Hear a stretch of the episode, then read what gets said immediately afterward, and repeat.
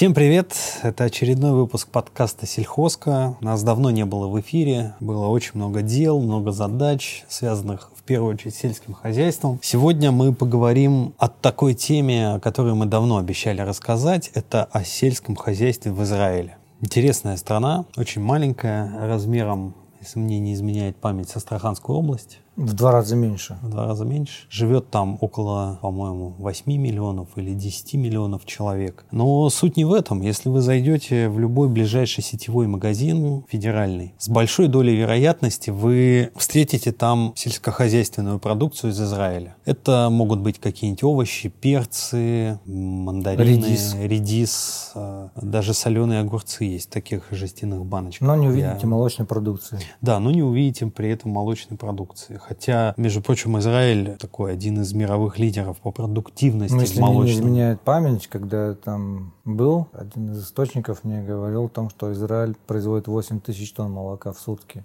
Это много или мало? Это очень много, если это сравнивать с Астраханской областью. При текущих показателях Астраханская область доит порядка двух тонн молока в сутки. А площадь ее в два раза больше, чем Израиль. Ну, это мы же опять же сравниваем с регионом Астраханским. Там всегда была проблема развития молочного направления. Это некорректно не сравнивать. Ну, 8 тысяч тонн в сутки – это достаточно большая цифра для маленькой страны. При том, что страна фактически пустыня, у нее нету практически источников пресной воды. То есть есть река Иордан, по-моему, да, и да. Галилейское море. У них очень сильно налажена рекуперация воды. То есть, да, когда... в общем, помылись, сходили в туалет, эта вода очищается, она идет вся на нужды сельского хозяйства. И уровень рекуперации один из самых высоких в мире, это именно в Израиле. 80% воды, которая используется для городов, а, для инфраструктуры, 80% этой воды рекуперируется на, для того, чтобы использовать в промышленности в сельском хозяйстве. Ну, плюс опреснители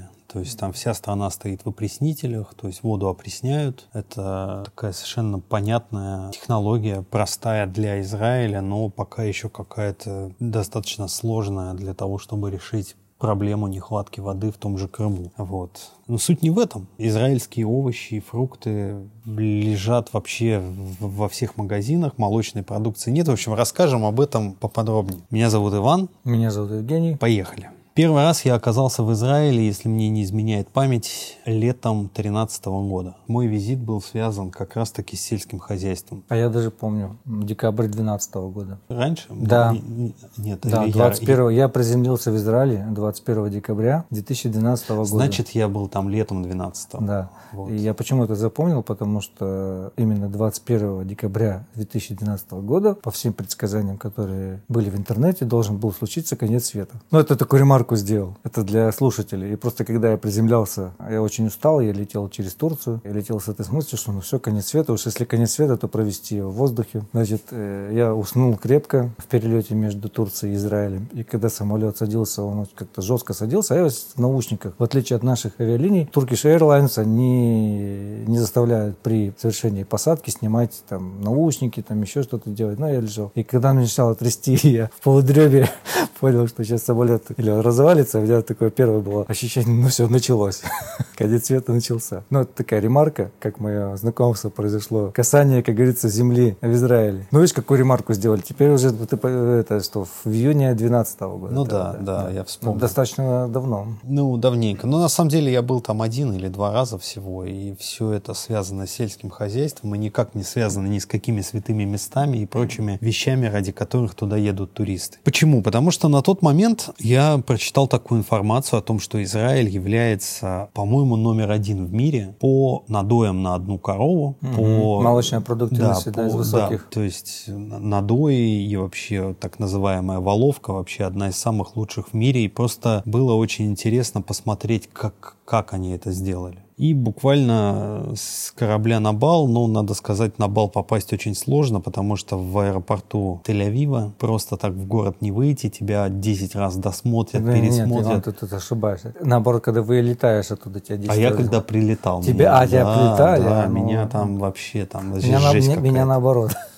Когда ну, вылетал. Это вообще отдельная история, потом расскажу как-нибудь. И буквально в этот же день мы поехали на молочную ферму, и я обалдел от увиденного. Я увидел корову, которая дает 50 литров молока в день, 5 ведер. Ну да. При этом все коровы стоят не на привязи, как у нас, Не, ну, а они свободно гуляют. Не, ну у нас тоже ну, сейчас Они много все... ферм, которые без Не, на тот момент, в 2012 году, это все-таки Ну, было было... новшество Да, это было да. новшество. Ну, таким, не, это было необычным для меня. Не, ну, просто слушателю нужно понять, что не чтобы слушатели правильно понимали, на тот момент у тебя не было опыта в сельском хозяйстве, то есть ты не Он только начинался, только да. начинал, и ты не знал, как бы, ну вообще, ну как ты увидел, ты представлял молочно-товарную ферму, которая старого советского типа, где ты там путешествуя по России, встречался, да, с этими объектами. После этого ты посетил Израиль, и у тебя такой диссонанс произошел. А как, а, так разве можно было, да? Меня удивило то, что, во-первых, коровы все чистые, прям шерсть у них идеальная такая, прям. Меня удивило, что там есть душ для коров, то есть им, когда становится жарко, они отходят в специальную такую зону, и там льется душ, и вентилятор так дует, и чтобы корова охладилась, потому что все-таки там жарко, пустыне. Ну да. И да, вот это было мое знакомство. И дальше мы начали, в общем-то, ездить, изучать, а как же, как вообще Израиль к этому пришел, с чего все началось. Там есть такое, такая форма хозяйствования, как кибуц. Она чем-то напоминает наши колхозы, то есть это сообщество людей, объединенных там вокруг, например, фермы Мгм. или какого-нибудь сельскохозяйственного предприятия, теплицы, птицефабрики и так далее. То есть люди, кто зак- живут в этом условно закрытом поселке, они все там же и работают. Как мне объясняли,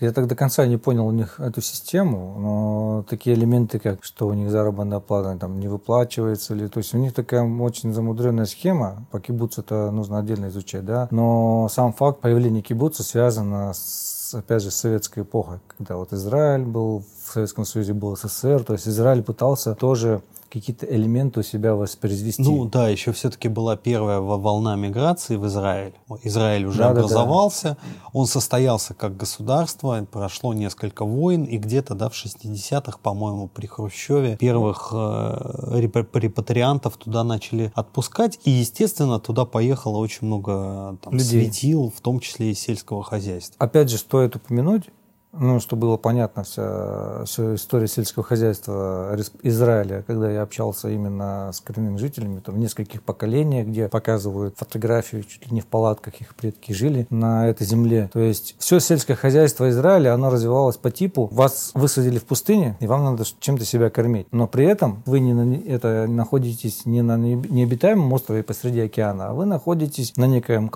некоем клочке земли, но вокруг вас есть остальной мир, где есть семенной материал, где есть агротехнологии. И Израиль пошел по пути, они брали со всего мира все, что возможно, высевали, высаживали, там, культивировали, строили теплицы, разными элементами технологий пользовались для того, чтобы найти что-то для себя, что в их условиях наиболее эффективно и продуктивно. И таким способом они начали свое сельское хозяйство делать уникальным. То есть они взяли все из мира, протестировали в своих условиях и выбрали то, что наиболее оптимальное для них, в том числе и в молочном животноводстве. Вот когда ты пришел, удивился, а почему вот там душ, да, например, почему какие-то элементы, э, что коровы э, в коровниках в такой-то формы ходят. Соответственно, когда ты пришел, начало тебя удивлять. И дальше что? Меня удивило то, что на Ну, 50 ферме- литров, 50 литров тебя в чем удивило? Что много Ну, дает? Это, это огромное вымя. Или ты Но это представляешь, 5, надо ну, это сколько 5 вот- ведер. 5 ведер. В России в 2012 году надой хороший считался литров 15-16. В 12 Да. Ну да, где-то так. 15-16. А там 50. Да, ну, вопрос не, не, это не, уже... 50 нет, 50 это, наверное, рекордсменки. Просто рекордсменки, которые... Да, э, так, там- ну, естественно, на любом, Скажем так- на в скажем любом так, это- хозяйстве да. тебе показывают рекордсменку всегда. естественно, Помнишь естественно. корова-брошка в одном хозяйстве на севере Карелии? Помнишь там ее, которой 21 год, ее всем А, ну, там, показывали? там долгожитель была. Да, то да. есть она 21 год, и она все доится Такой и актив, доится. актив долгожитель. Да, такой, то есть она себя окупила, уже детей дала, и молока столько, что... Ну да, это, кстати, кстати, это опять же, если мы говорим про Израиль и вообще отношение к молочному животноводству, есть две тенденции именно. И сейчас в мире прослеживается одна из них. Окупаемость молочного животноводства не через получение большого надоя, а через, через срок жизни, Жизни. животного. То есть, чем больше корова живет, как бы она себя больше купает, потому что новую корову покупать надо. Но история Израиля в этом не, не, не- им это не надо, потому как у них есть ограничения в поголовье. Они достигли некого пика новое поколение подрастает, и даже если у тебя стоит корова, которая дает сегодня там 32 литра, а на подходе у тебя нетель, которая корова э, родит скоро теленка будет давать 35 литров, по генетике, естественно, эту корову они убирают, ставят вместо нее новое поколение, потому что у них жесткое квотирование, по производству молока, и больше определенного количества коров ты держать не можешь. Иначе просто, если ты произведешь больше молока, чем предусматривает твоя квота, будешь просто в канализацию выливать. Иначе, ну иначе ну, да. И при всех вот этих рекордах меня как переработчика удивило то, что израильские молочные продукты я не встречал нигде, кроме как в Израиле. Первое, они не делают сыры.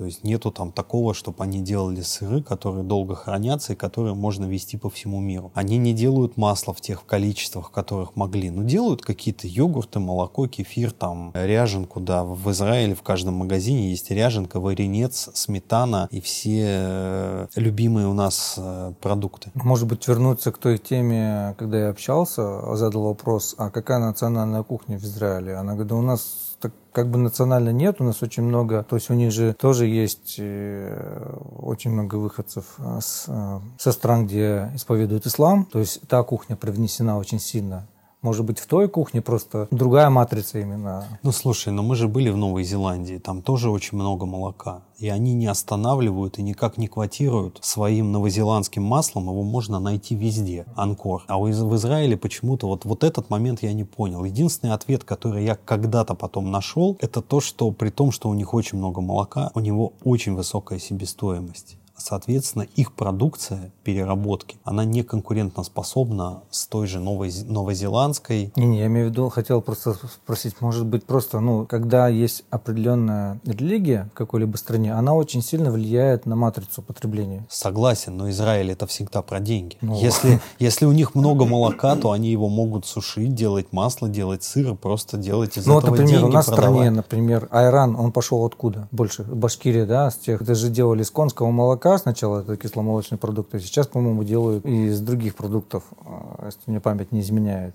То есть э, некие такие вещи, да, базовые. В Израиле увидел, что так же, как в США, у них молоко там пятилитровками, трехлитровками продается. Это говорит о том, что идет большое количество потребления молока именно в том виде, но без ну, переработки. Да, да. Как вот мы в США были, то есть 5 литров такая фляга, да, ну где в России, там, зайдете в магазин, там 5-литровую канистру будете покупать, зачем вам это? То есть а в американской семье этот расход идет, хлопья заливают, да, там утро, вечер. Да, но при этом американские сыры вполне себе можно найти в России и было можно найти в угу, России угу. и в Европе. Да, сыр чеддер, извини меня, Макдональдс по всему миру использует угу. да, классический американский сыр чеддер, который, конечно, уже это сырный продукт, угу. да, и делается он, скорее всего, в России, но тем не менее. То есть их продукция присутствует в мире, а израильская нет. То есть мне кажется, это именно из-за себестоимости. Хотя они могут, да, там, переработать сколько угодно этого молока. Ну, я думаю, может быть, все-таки с матрицей немножко потребление связано. Ну, может реально. быть. Потому что они же очень много нута, например, потребляют. У них своя кухня, да. Мы были в разных участках, где и арабский мир, да, арабы, да, у них своя кухня такая своеобразная. И они очень много пьют тоже молока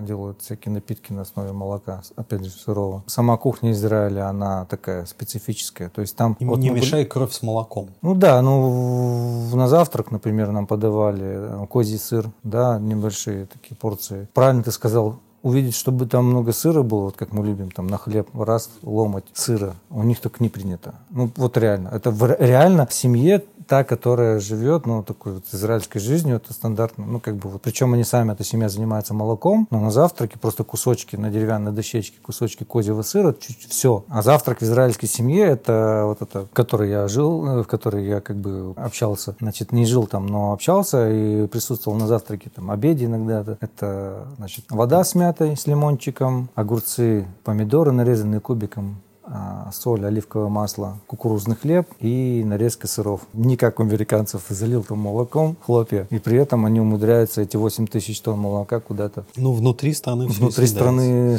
кушать, да. Причем есть одна особенность Израиль это все-таки пустыня. Там нету лесов, заливных лугов в нашем представлении. И большую часть кормов, которыми они кормят своих коров, они завозят из других стран. Это, скорее всего, что концентрированные корма. А наверное. травы где там? В таком а, на 8 почему не, не, не, тысяч тонн. люцерну нет, нет, нет. А люцерну они выращивают сами. Я был на видел поля, видел кормозаготовительную технику, то есть силосные ямы, сенаж из люцерны. Они из зерна сенажа здесь Ага, на поливе, я понял. на поливе. Значит, Кругами. это, да, ну, разные там технологии есть. То есть зерносенаж, чтобы было понятно, зерносенаж, то есть это в определенной фазе скашивают пшеницу или ячмень, из- измельчают и закладывают в силосную яму. Кукурузный силос и сенаж из люцерны, они заготавливают именно у себя очень много на поливе. Почему рекупе- рекуперация нужна такая сильная? Другой вопрос, что это у них все сделано в рамках кооперации. То есть у них есть некий кооператив, который заготавливает корма, Да, вот это вот, кстати, интересная тема. Меня Да. на, фу- на ферме, да, 200 голов коров, и там, по-моему, один или два сотрудника всего. А зачем? Да. А все надо. остальное, то есть им не нужно держать ветврача, потому что у каждой коровы датчик, и если с ней что-то случается... Есть да, такая компания Сион, которая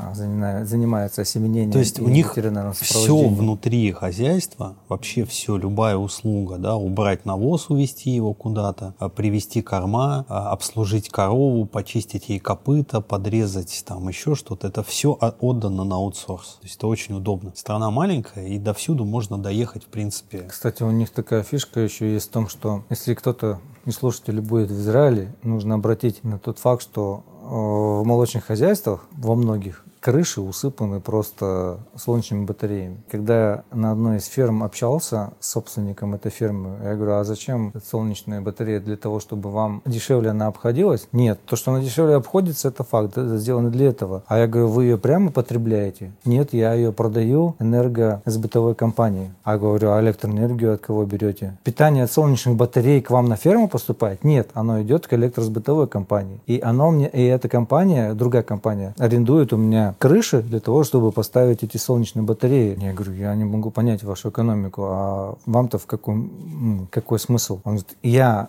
компании с бытовой продаю киловатт, я просто сейчас э, до копейки цены не помню, за 8 шекелей, а покупаю у этой же компании электроэнергию за 4 шекеля. Еще у меня 4 шекеля остается прибыль. Я говорю, я не понял кухни. В чем, как бы, вы же страна, где все про деньги, как вы? Где э, компания берет эти 4 шекеля, которые она вам платит? Она говорит, ну все просто. Просто она за другую сумму эту электроэнергию продает промышленным предприятиям. И там уже другая совершенно прибыль. То есть вот да, подход. Свободная площадь на крыше, которая у нас стоит, надо обслуживать, скидывать снег, чистить, латать. У них Не, ну там- то есть суть в том, что у него все крыши усыпаны солнечными батареями, и нужно понимать, что ему там в единицу времени, там, в каждую минуту, столько электроэнергии не требуется. Да? Она ему нужна там, в период дойки, в период каких-то энергонасыщенных трудовых процессов с помощью там, приспособлений, где электроэнергия нужна. В большинстве случаев она ему столько электроэнергии не нужна. Если бы он работал как бы автономно, то я вот поставлю солнечные батареи, от ни от кого не завишу, то есть мне как бы сам себя обеспечиваю электроэнергией. То есть он бы свою площадь с точки зрения эффективности очень э, низкоэффективно использовал. А тут он, получается, он всю электроэнергию, которую генерирует его солнечная батарея, он всю ее продает. А потребляет уже только, только сколько ему надо, при этом дешевле. Для меня это было тогда очень таким удивительным откровением. Это все равно, что в российской глубинке все крыши у домов, да, солнечные батареи поставить и сказать там, бабушке, дедушке, все, с сегодняшнего дня вы покупаете электроэнергию у, у бытовой компании в два раза дешевле. Почему? Ну, так вот, ну, все, вы же нам отдали крышу, теперь в два раза дешевле. Еще меня удивило, ну, то есть сельское хозяйство, это же, в общем-то, много всего. Теплицы. Ну да. Израиль, лето, жара просто неимоверная. Нас повезли в теплицы, я просто представил, что это сейчас будет ад. Ну, просто ад. Ну, в теп- ну, теплица, а для меня теплица это стекло, это такие, это дышать невозможно. Нет, приехали. Во-первых, теплица не стеклянная, а из такой мелкой сетки. Но это против насекомых, она Да, против то есть пыли. она, против пыли. она, да, она не, не тепло держит, а она не позволяет сторонним насекомым попадать в теплицу. Не только нести. насекомые, уточню. Э, Самое важное это не... насекомые, как бы да, но именно пыль. Пустыня, песок. Если много пыли скапливается на листовой поверхности у растения, фотосинтез падает просто вот в хлам. Поливать и смывать эту пыль каждый день никакой воды не хватит, потому что и так капельное орошение. Естественно, это против вот этих пылевых бурь, против осадки пыли, то есть это защита именно от пыли. И от излишней солнечной инсоляции, солнечного излучения. Это как сетка такая, она затеняет, то есть она позволяет температуру сдерживать внутри вот этих теплиц. Помидоры были просто обалденно вкусными. Еще меня удивило то, что когда особенно жарко, теплицы угу. охлаждают. Там стоят Ну, не такие... все, это только у них ряд инноваций, так скажем, у них в то время были ряд теплиц, потому что дорого, это же на пленку еще сверху накрывать. Удивительно.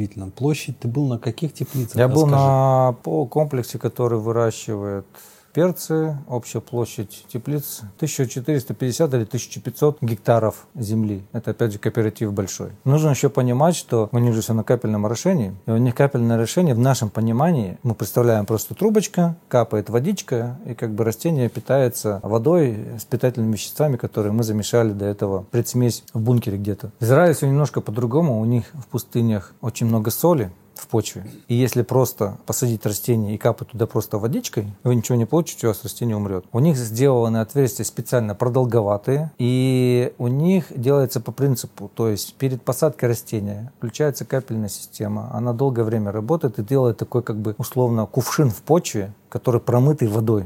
То есть там остался один, условно, там песок с глиной, а сформировалась некая такая, представьте, что вот вы взяли кувшин, из него весь песок убрали. Только здесь просто в песке путем вымывания водой сделали вот эту емкость как бы виртуальную, где содержание солей уже допустимо для выращивания культуры. Потом они высаживают растения туда и уже в воду добавляют питательные вещества в виде минеральных удобрений, которые уже питают это растение. Такая, я бы ее назвал, гидропоника, которая использует естественные какие-то условия. То есть те теплицы, которые есть в Российской Федерации, э, большие тепличные комплексы, они все на гидропонике. Мы все прекрасно понимаем. То есть это некие кубики, это не почва. Эти кубики нужны, чтобы просто корневая система развивалась и имела свою сеть такую. И вот этот кубик нужно подать раствор, чтобы вот эта корневая система впитала в себя, а лишняя вода из этого кубика ушла по желобу снова в систему куда-то. То здесь они таким способом сделали вот эту условие, условно кубик в почве.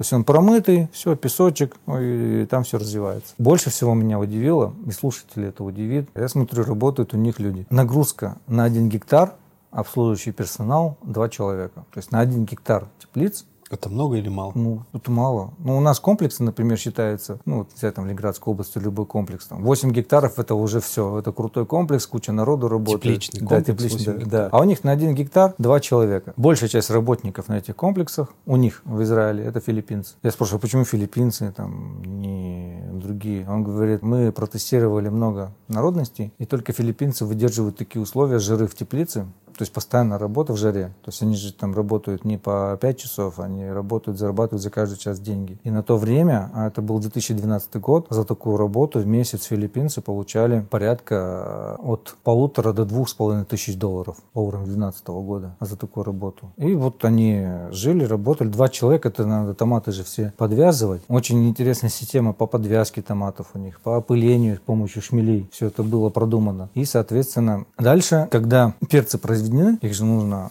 превратить в деньги. И тут начинается самая-самая магия Израиля. То есть у них кооператив. Они сделали свой сногсшибательный, такого в мире не видел. На тот момент я меньше ездил. Калибровочно, моечно-калибровочно, фасовочный центр по перцу. То есть в сезон туда свозится гигантское количество перца. Оно моется автоматически. И лазеры калибруют, специально лазеры стоят, они калибруют перец по объему, по толщине стенки, просвечивают толщину стенки и рассортировывают его по партиям. Похоже и... в Россию? Сейчас объясню. А, ага. И чтобы слушатели понимали, значит, есть Европа. В Европе своих поставщиков хватает перца. Турция, Испания, ну, то есть там есть где перец выращивать. Я спрашиваю, а как вы в Европу-то поставляете? А он говорит, у нас есть всего два месяца. Вот нам открыли окно в Европу два месяца, когда ни там, ни там, ни там у них нигде не растет, а перец нужен. Это как у нас в России, чтобы некоторые понимали, есть люди, которые делают бизнес, вот они выращивают картофель, и чтобы зайти в торговые сети, они должны докупать картофель в Китае, чтобы удержаться на рынке, потому что своего картофеля на весь сезон не хватает. Ну, просто его не хватит, это надо какие хранилища иметь. И они в этот два месяца, они должны просто вот с quality качеством европейские рынки закрывать, иначе их просто туда не пустят. И основной потребитель них и Соединенные Штаты. На теплицах, которые поставляют перец Соединенные Штаты, написано USA. Я смотрел. Я говорю, это почему? А где РУ? USA. Они говорят, ну, понимаете, USA, они присылают своих экспертов, те смотрят, как работники в каких условиях труда трудятся, что они пьют, в какой спецодежде. Это опять же мы возвращаемся. Ну просто США они более замороченные в том плане. Помнишь историю, когда скандал поднялся, когда узнали, что там, я не помню, то ли какао, бобы, да, детский труд где использовали? Какая компания детский труд использовала в производстве выращивания продуктов? То есть э, молодежь детей использует. В общем, США очень сильно мониторят и очень э, следят за своей репутацией. Сейчас, если там какую-нибудь американскую компанию обвинят, что она использует детский труд для достижения там, своих результатов, для нее это очень сильная потеря репутации. А потеря репутации влечет за собой снижение спроса на ее продукцию и, соответственно, стоимость акций на рынке. И они очень сильно за этим следят, и в том числе Израиль, предоставляя доступ их экспертам, все показывает какими удобрениями, в каких дозах, то чтобы, не дай бог, там репутацию потерять. Ну, соответственно, это продали United States, а, Евросоюз там забрал свое, и осталась другая калибровка, которая, опять же, идет в Россию. Ну, естественно, ну, я бы сказал так, чтобы наши граждане не, не обижались. Я пробовал перцы, которые идут в Европу с коробки, я пробовал перцы, которые идут в США, и я пробовал перцы, которые идут в Россию. Везде вкус одинаковый, абсолютно везде,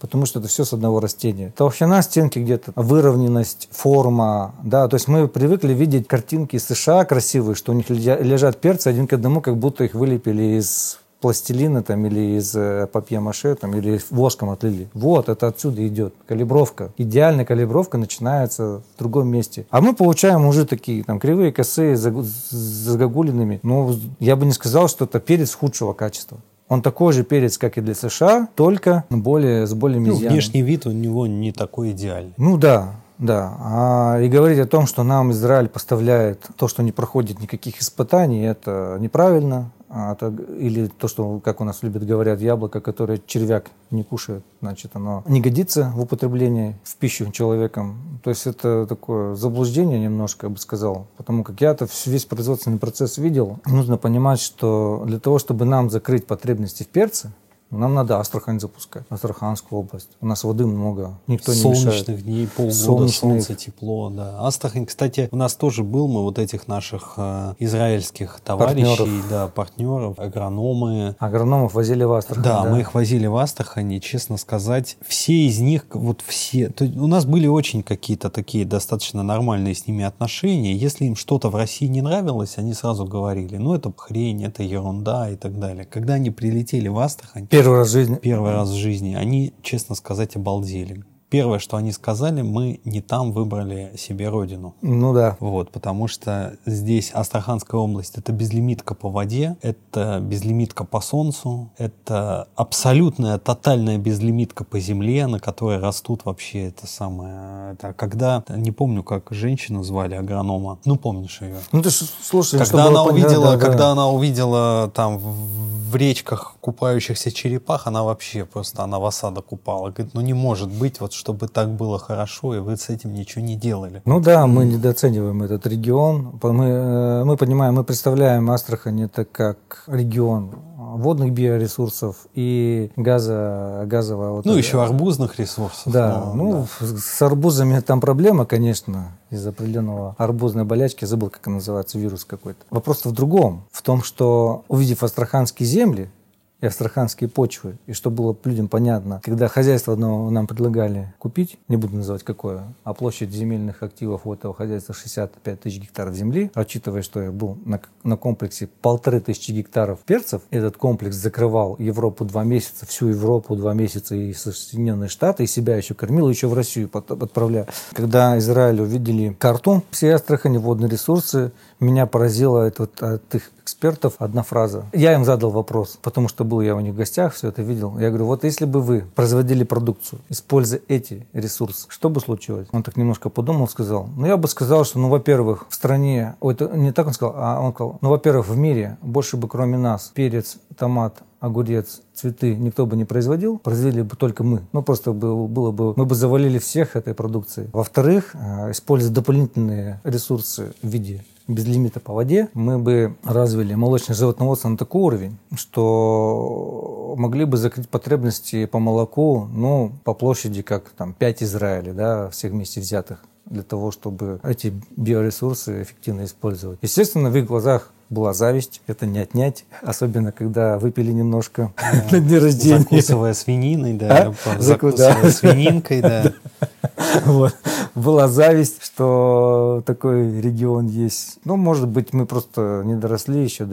Это знаешь, как бывает, там тебя большой коттедж, есть у тебя там пару комнат, которые ты не используешь. Ну, просто вот, ну, не нужно. Ну, хранишь там ведра. Ну, ведра, швабры. там, швабры. Ну, ну, руки не доходят. И вдруг у тебя семья разрастается там как-то резко, там, или родственники приехали, что-то случилось, или семья. И вдруг эти комнаты, этих, этих комнат становится мало. Ты начинаешь использовать на полную катушку все ресурсы. Так и здесь. Понятно, что Израиль был рад и тому, что им дали на тот момент. Это в 60-м году было, я не помню, как он. В 46-м году, да. Образование, да, или 47-й? В 47-м. Они были рады и тому, что на тот момент им, им дали. Я видел фотографии, показывали мне своих бабушек, дедушек, люди, которые прям реально в пустыне, в палатках, да, с радостными видел, лицами. На этих тракторах с Да, с радостными лицами, как будто они... Они новый мир строили, они, они, у них родина появилась. 14 мая 48 года. Израиль появился. Значит, площадь Израиля 21 тысяча вот. квадратных километров, так, а, а площадь Астраханской области 44 тысячи. Вот, в два раза больше. И безлимитка по воде. И безлимитка по воде. Каспий и Волга, которая, ну, просто... Да, она пресная вода. Да, пресная. Сколько да. хочешь. Ну, вот опять же к тому, что если все слушатели говорят, то есть вот мы говорим, ну то есть я в Астрахани достаточно часто был, ты еще больше меня. То есть это один сегодня из регионов. Это который, голубой океан. Это голубой океан, который можно развивать и нужно развивать. Просто, ну вот оно где-то стопорится.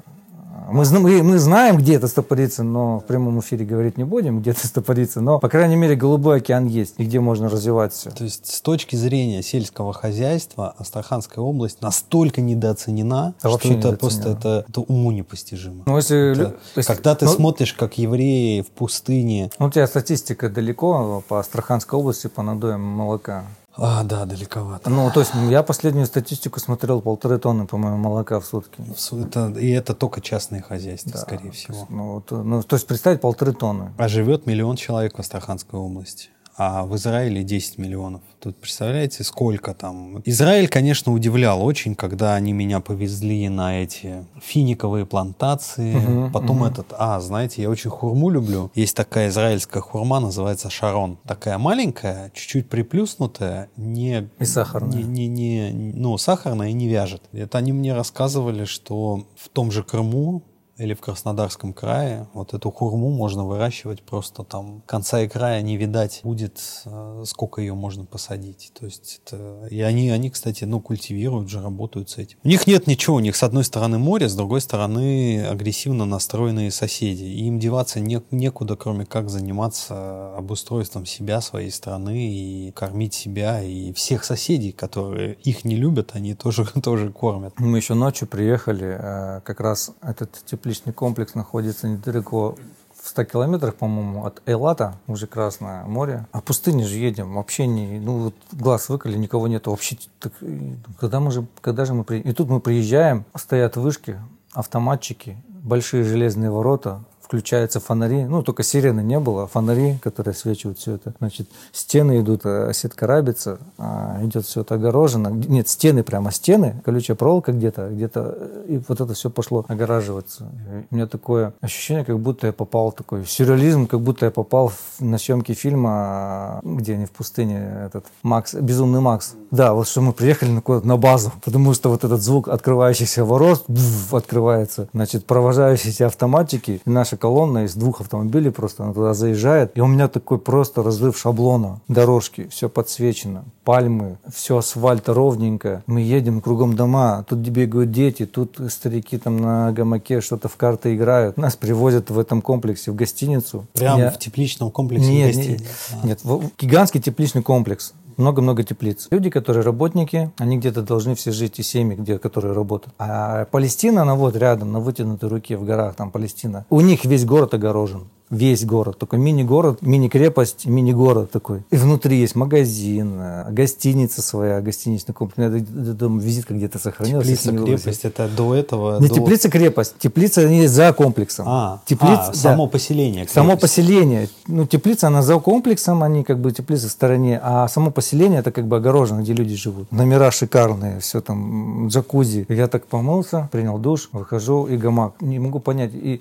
тут прилетают два попугая, как аду, вот большие такие, садятся. И просто вот, ну, я начал гулять по этой местности и, конечно, был в шоке. Уже наступил следующий день, утро, мы позавтракали. Я выезжаю, оглядываюсь, ну да, прям стена такая, все огорожено. И спрашиваю, а это вот что это было? Так ничего страшного, Палестина же рядом. То есть при тех же затратах что мы могли просто там поле дома настроить. Им еще приходится охрана, охрану содержать, содержать всю эту инфраструктуру и людей. Кстати, нам зимой надо обогревать, а им летом надо охлаждать все помещения. Да. Вот там забавно. Ну, тот факт, что да, вот ты въезжаешь в два мира, да, пустыня и новый мир. Ну вот просто вот что люди умеют делать э, на границе, просто вот хотите ощутить этот эффект, ну можно погуглить, найти эти комплексы у них, поискать там на букинге, по-моему, я искал именно, или еще где-то вот эти. То есть там можно приехать, отдохнуть. Если, если получится, мы ссылочку. Ну надо поискать, да. То есть отдохнуть можно позвонить, там записаться и в этом гостиничном комплексе как бы внутри. Я здесь не знаю, пускают они сейчас или не пускают, но это просто в сопровождении шел. Но мне дали, я у хозяйки спросила, как, можно отдохнуть? Приехать? Да, пожалуйста пожалуйста, вот визитка, можете приехать. Ну, кстати, что очень интересно в Израиле, на любое сельхозпредприятие, на которое ты хочешь попасть, у тебя есть интерес достаточно... Ну, только в сопровождении. Ну, там. да, в сопровождении, да. но, в принципе,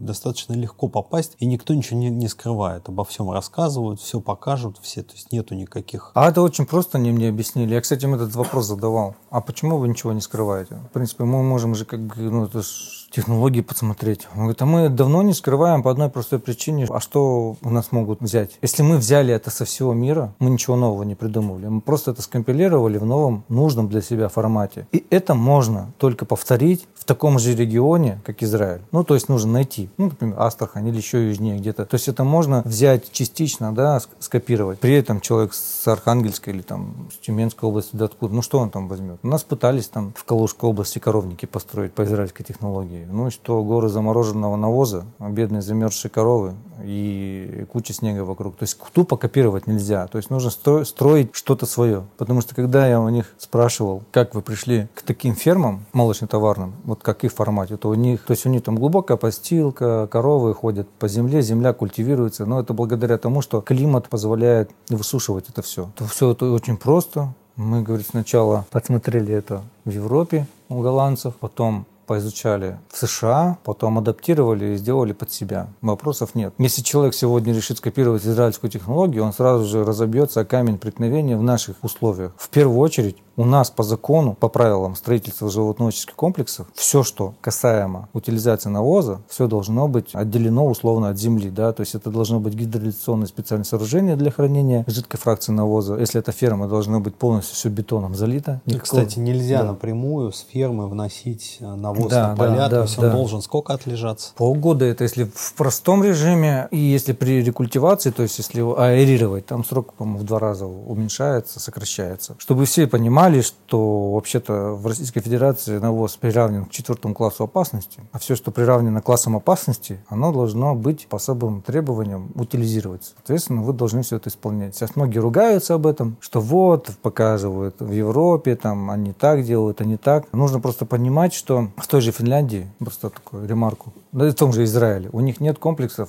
половиной тысячи дойного в одном месте, да, у них там ферма 200 голов, тут 200 голов, там, там еще 300. То есть идет распределение нагрузки на землю. А если ставится большой комплекс, то он на единице площади очень много генерирует э, навоза. И если мы все знаем, если мы каждый день потребляя соль, это безвредно, но если мы сидим там 5 ложек в день будем кушать, мы долго не проживем. То же самое с навозом. То есть если мы будем интенсивно вносить навоз в почву на одном и том же месте долгое время, а навоз ограничен, особенно жидкая фракция навоза, если у вас есть, она ограничена протяженностью максимально качать шланга, это 4, там, 4 километра максимум, вот то, что я сам качал с помощью компании, которая оказывает услуги, то мы прекрасно понимаем, что вот на этот радиус мы можем поля. Но не у каждой фермы даже рядом до поля в собственности есть. Это как минимум надо куда-то увозить на бочками. А это увеличение себестоимости готовой продукции, это увеличение плеча перевозки. Это же, то есть вы ввозите навоз, вносите его. Конечно, это все надо считать через окупаемость. Если бы вы покупали минеральные удобрения для того, чтобы дать питательные вещества растению, и сколько вам даст органические удобрения в виде навоза, и для того, чтобы это все использовали. А птицефермы взять, а свиного, там еще жестче условия. То есть он более агрессивный навоз.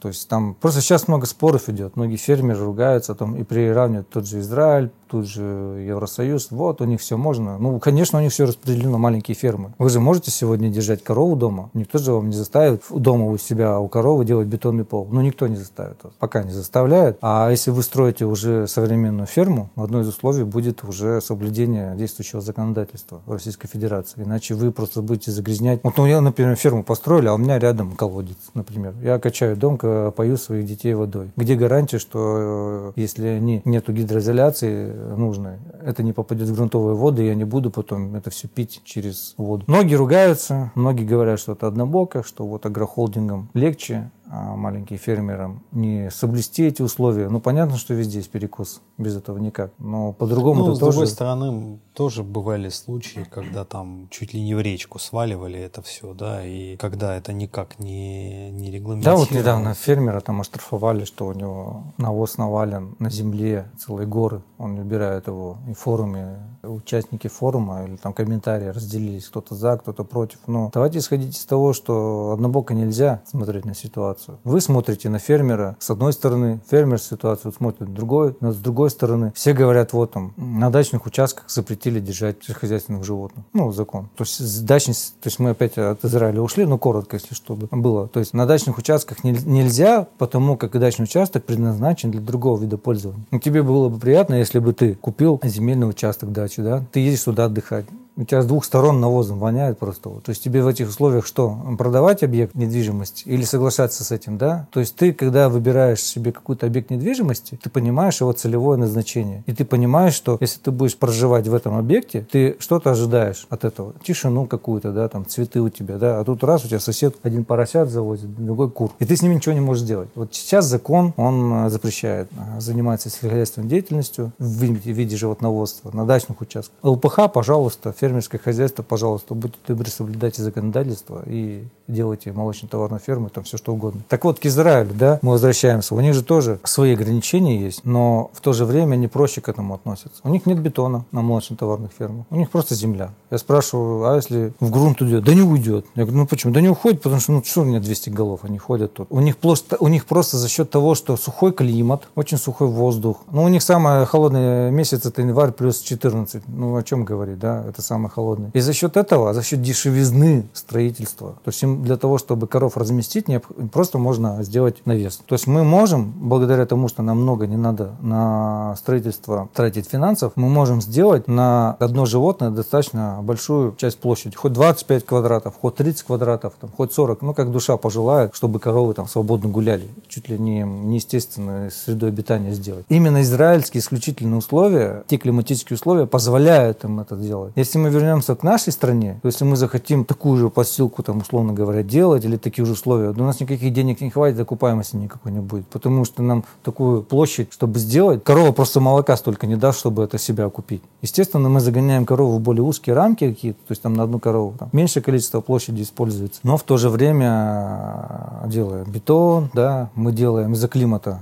делаем навоз удаления специально. В результате у нас появляется... В Израиле же нет проблемы, так, такой навоз, утилизация. Потому что корова ходит по глубокой постилке, испражняется, все это рекультивируется, потом грунт срезается, новая насыпь приводится, ну, через какое-то время все это вносится. То есть в прямом понимании, как вот у нас, в Израиле навоза нет. И проблемы у них, они с этой не сталкиваются. Но это, опять же, исключительная особенность того региона. Если в России нам подходить и брать тот опыт, потому что мы сегодня про Израиль же не только в рамках, ой, как хорошо, чему мы можем у них научиться. нам надо учиться у них адаптивному земледелию, адаптивному ведению сельского хозяйства. То есть вот есть там какой-то регион, мы понимаем, что наиболее эффективно выращивать там это, это, это. Так надо там этими заниматься. Помнишь, как мы на одном из подкастов, да зачем теплицы выращивать на севере, огурцы выращивать на севере, когда они не так хорошо растут там, где им положено расти. Логистика все позволяет. И здесь также. Израиль, он просто взял, помнишь, недавно это, ссылку тебе дал, голая курица, да? 20 лет, да, селекции. То есть израильтяне сделали курицу без оперения, чтобы снизить затраты на кондиционирование. Если бы сказали в России, давайте вам сделаем голую курицу, зачем?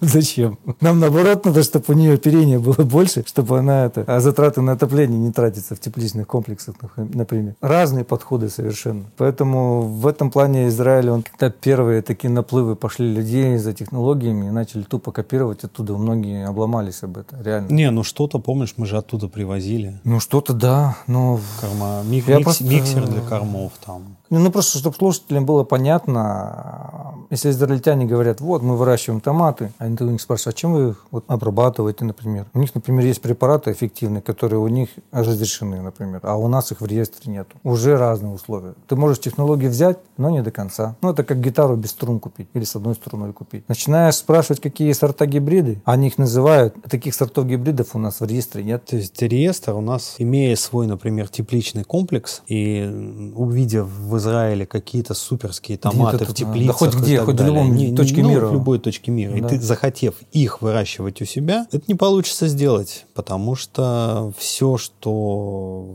весь семенной материал проходит определенные испытания, через, вносятся в реестры, где пишется, да, вот этот томат разрешен, семена такого томата на ввоз Сорта или гибрида. Да. А не вот не если ввоз, это, а, а выращивание. Выращивание да, в России. Да. А если нет такого в списке, ну, тогда, в общем, либо ты нарушаешь закон. Не, ну, либо делаешь сорт испытания, и там долгий путь. Да, то есть несколько лет. Ну, и... то есть сам, ну, это деньги большие. Да, это только семейные компании делают. Да. Поэтому, да, не все, не все, что мы видим там, можно использовать здесь хотя бы потому что ну, не все разрешено к использованию здесь. Да? Нельзя просто семечку взять и привести, посадить и что-то там собирать. Ну, например, а, на сорт испытания, как я знаю, там, привести ты можешь. Ну, институт любой научно-исследовательский по определенной программе. Но надо своей селекцией заниматься. То есть вот именно сравнивать, да, и выращивать, и свои технологии применять. Потому что они, например, в тепличных комбинатах, где комбинаты их сложно назвать, это просто, ну, теплицы на земле, без отопления, без всего, просто вот они сеткой обтянуты, как навес, да. Ну, перец, ну, полторы тысячи гектаров, чисто перец, какой там севооборот? Я у них спрашиваю, а как вы полторы тысячи гектаров уже там на протяжении последних 15-20 лет выращиваете? Да все очень просто. Опять же, исключительные условия климатические для Израиля. Они просто берут, обрабатывают почву, а понятно, что своим химическим химическим препаратом,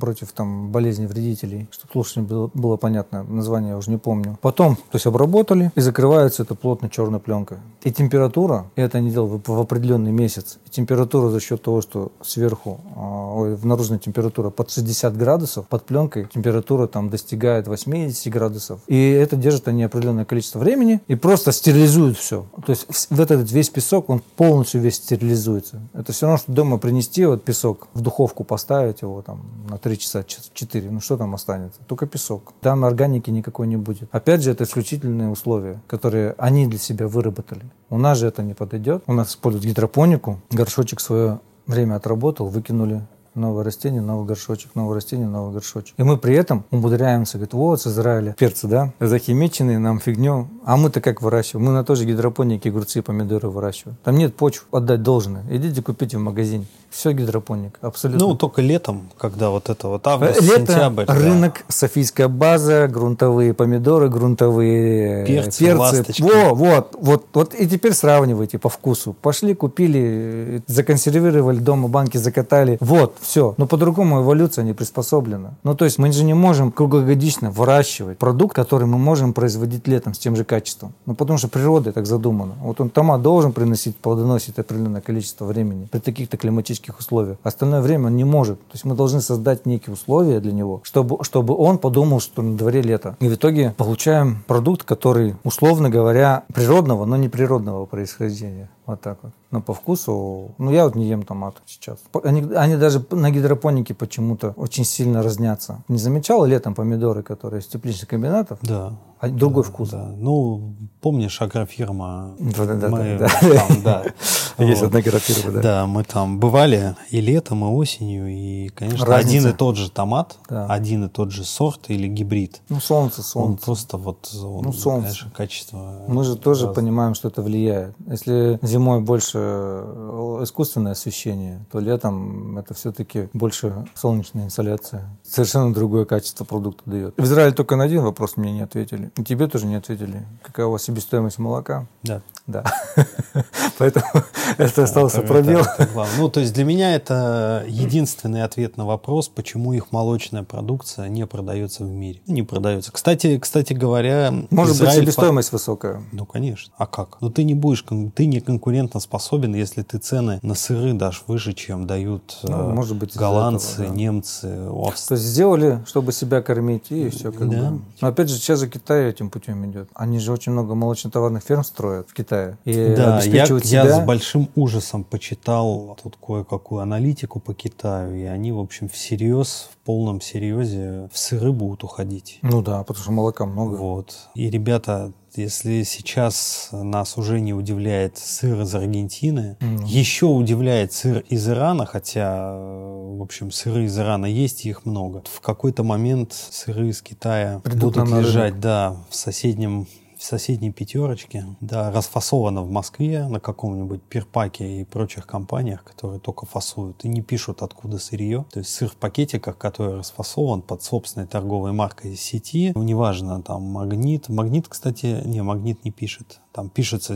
Москва. В Москве сыры никто не делает. Это вот надо просто это вот отдать должное. Это неправда. В Москве просто кон- контора, которая привезла, переклеила этикетки. Да не, ну это понятно же. Ну, когда Не. смотришь мед там в Подмосковье, да, ну Мгм. понимаешь, что это фасовка, да, смотришь, что икра из Подмосковья. Да. Вот перед, перед Новым годом куча икры вся Подмосковье. Ну, откуда она? Ну, понятно, что расфасовка. В какой-то момент мы начнем кушать китайские сыры. Не, ну, если Китай сравнивать, то просто, чтобы было понятно, я сам в Китае был только пролетом, проездом, но люди, которые туда неоднократно ездили с целью посещения их молочно-товарных комплексов новых, то в Китае сегодня запуск комплекса 10 тысяч дойного стада является рядовым событием. Даже, может, в газетах напишут так, местной газете строчка, о, комплекс запустили. То у нас запуск там, 2500 дойного комплекса – это событие областного масштаба, а иногда и федерального. То есть нужно понимать скорость развития технологий. Еще нужно учитывать факт о том, что в Китае пытаются перерабатывать все, что можно. Люцерну, корма основные, часть основных кормов, Китай завозит с Канады. Ну, где Канада, где Китай. Да, не из России, через границу. Кстати, кстати говоря, сейчас вдоль границы, например, где-то я читал недавно, есть такой эм, бренд Петеленко, да? Есть ку- курицу. Да, курицу. есть, есть. Вот Они сейчас строят, по-моему, они, если я ничего не путаю, они строят гигантскую птицефабрику на границе с Китаем. Ну, Если которая логистика будет, была да. короткая, да. Плюс э, вроде как какая-то шанхайская компания вместе с российской крупной компанией, одним из олигархов, будут строить 20 молочно-товарных комплексов в Амурской области, и вот тоже в тех краях. Ну, и сою выращивают в тех же краях. Ну да, Ну свой. Так, так это, извини, во-первых, Амурская область это седьмая световая зона. У нас к седьмой световой зоне в России относится только Крым частично и почти вся Амурская область. Это что значит? Это значит 300 дней в году солнца. Кто бывал в Хабаровске, знает, что Хабаровск исключительно солнечный город. А это один из таких самых важных Ну, факторов. просто многие думают, что тот,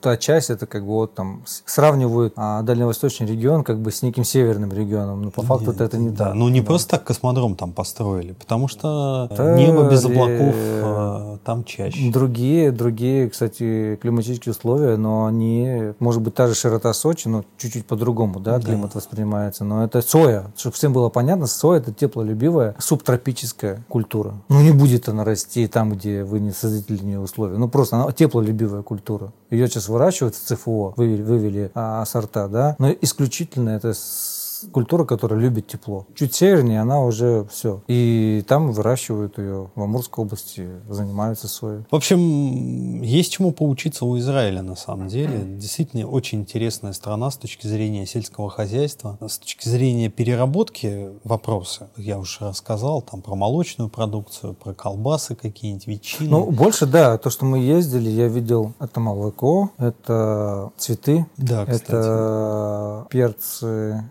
Это, ну, все, что с овощами связано, безусловно, и финики. Ну, а, а знаменитая история про апельсины? Слышал а, при Хрущеве? Нет, не слышал. Есть там такая компания апельсины Джаффа или Яфа. Угу. Вот. При Хрущеве, если мне не изменяет память, а, за Советским Союзом на территории Иерусалима оставалось какое-то подворье, угу. которое ну, по наследству осталось еще с императорских времен, со времен Российской империи. Но вот в 60-е годы или 57-й я найду этот момент, тоже в описании вставим, посмотрите, там Парфенов об этом рассказывает, интересно. Ну, в общем, нашей стране это было не надо, такое православное что-то, да, храм, там подворье, еще угу. что-то. Угу. Его отдали Израилю в обмен на сколько-то десятков или сотен тонн апельсинов Яффа.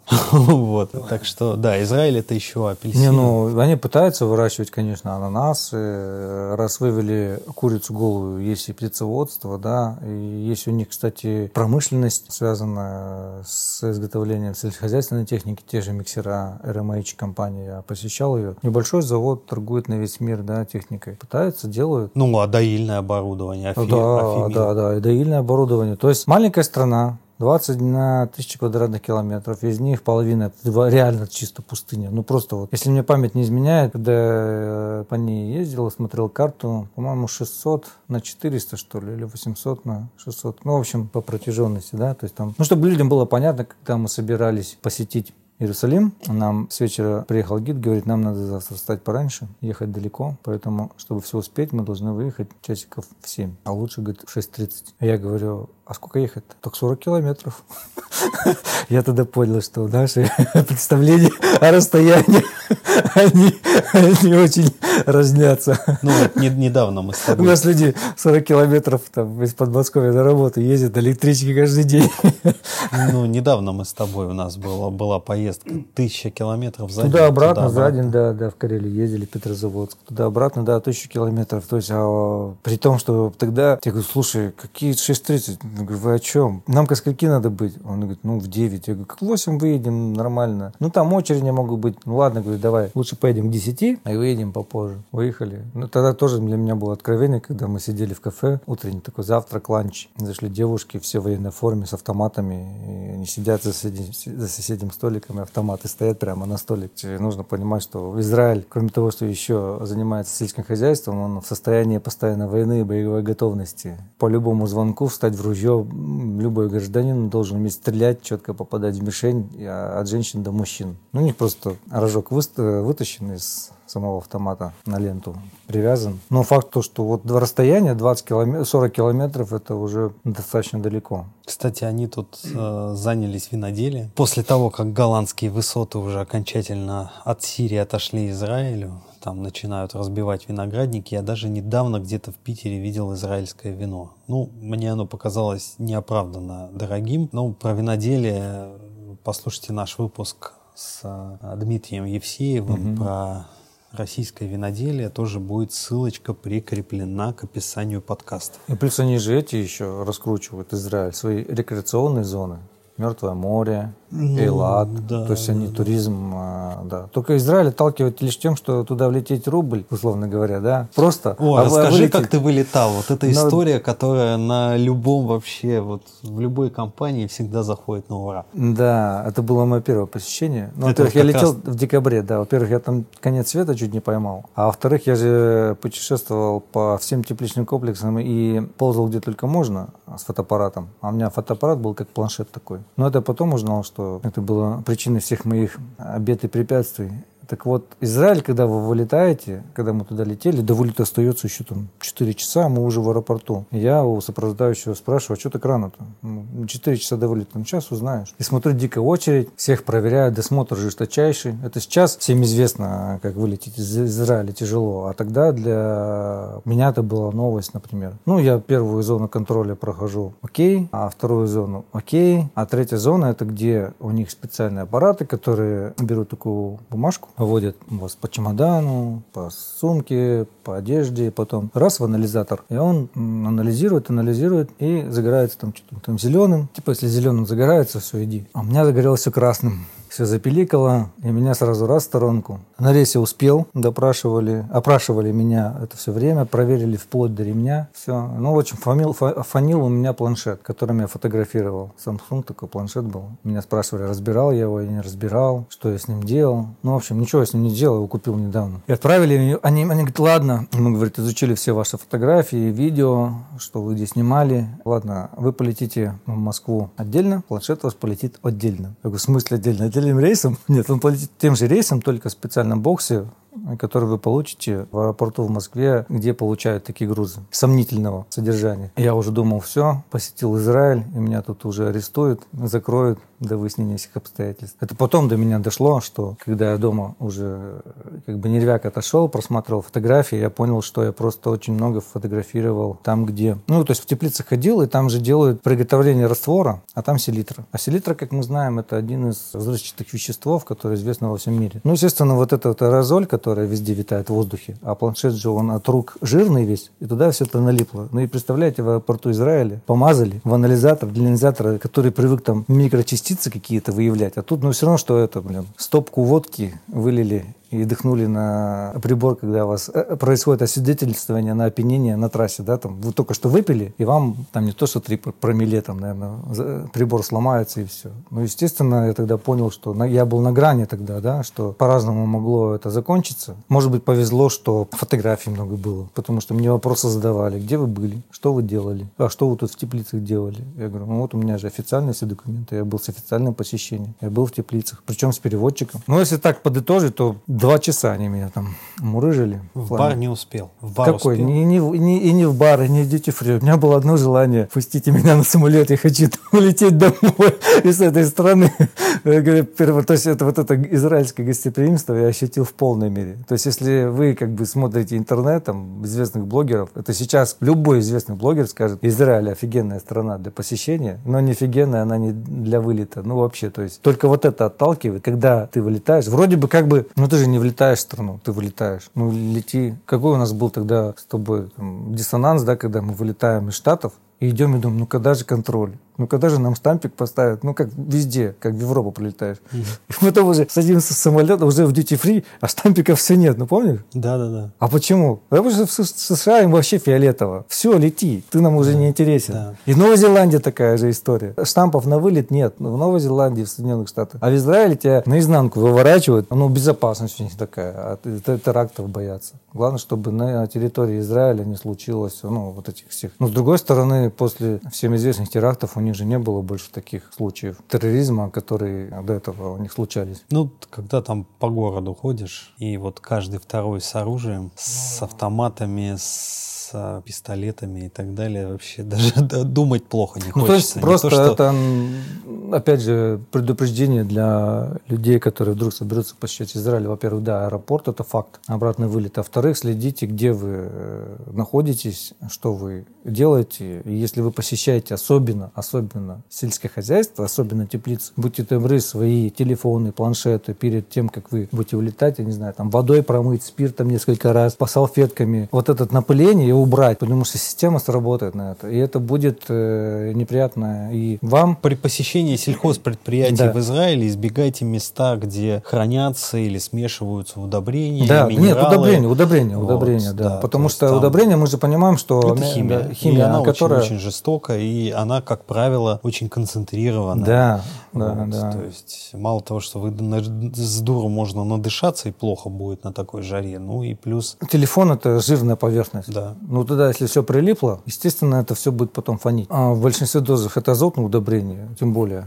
Ну зачем? Ну, я на себе это испытал, больше как бы не хочу. Кстати, во второй раз летал, я вытирал телефон, все прям как вот сумку вообще оставлял в машине, чтобы... И как бы уже нормально все шло, как бы уже не... Но и в базе вы у них останетесь сто процентов. Потому да. что второй раз, когда летал, уже меня сто процентов больше досматривали, потому что один раз, ну, пожалуйста, досматривайте. Я ничего не скрываю. То есть, если попался, то они отслеживают эти... Когда ты снова прилетаешь, угу. значит, тебя нужно посильнее досмотреть. Вот и все. Это помнишь, как в Штаты летали? Тоже меня раз отдельно.